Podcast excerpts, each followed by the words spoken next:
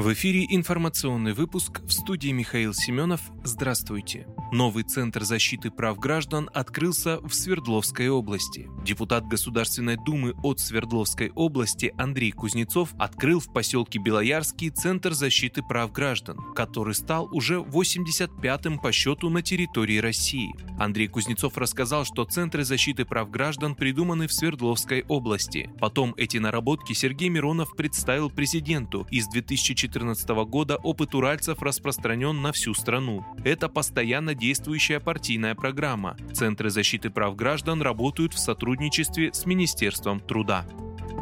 Финляндия откроет для туризма границу с Россией с 30 июня. Финляндия не будет продлевать введенные из-за пандемии ограничения на перемещение граждан. Границу вновь откроют для туризма с Россией с 30 июня, сообщается на сайте местного МВД. Уточняется, что пограничный контроль возвращается к допандемийной ситуации. Пассажиры, прибывающие из-за пределов Евросоюза и Шенгенской зоны, должны иметь обычные проездные документы, то есть паспорт и при необходимости визу. В финском МВД отметили, что ожидают рост трафика из третьих стран после снятия ограничений. В частности, речь идет о восточной российской границе. Там добавили, что на объемы перевозок также влияет желание россиян путешествовать и количество действующих виз. В России финские визы выдают с 2021 года. Руководство Финляндии просит уточнять у российских властей правила выезда из страны.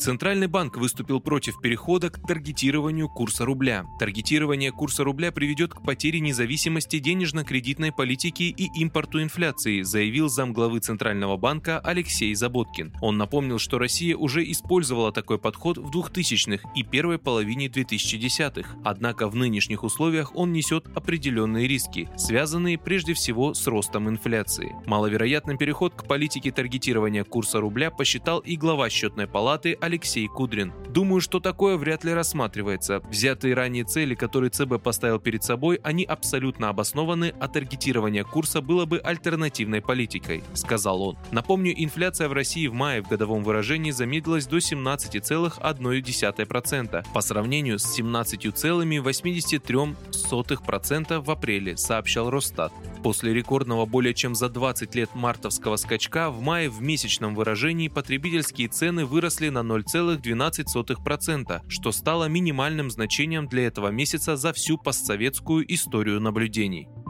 В Литве прокомментировали транзитную блокаду Калининграда. В Министерстве иностранных дел Литвы прокомментировали сообщение о блокаде Калининградской области. По словам представителей ведомства, республика не нарушает транзит, а лишь исполняет санкции Европейского Союза. Об этом сообщает РИА Новости. Как сообщают в МИД Литвы, временному поверенному в делах России Сергею Рибаконю на встрече в ведомстве была вручена нота с разъяснениями ограничений, введенных на транзит грузов в Калининградскую область. Литва, отметили в МИД, лишь последовательно последовательно выполняет санкции Евросоюза, а они имеют различные переходные периоды и сроки вступления в силу.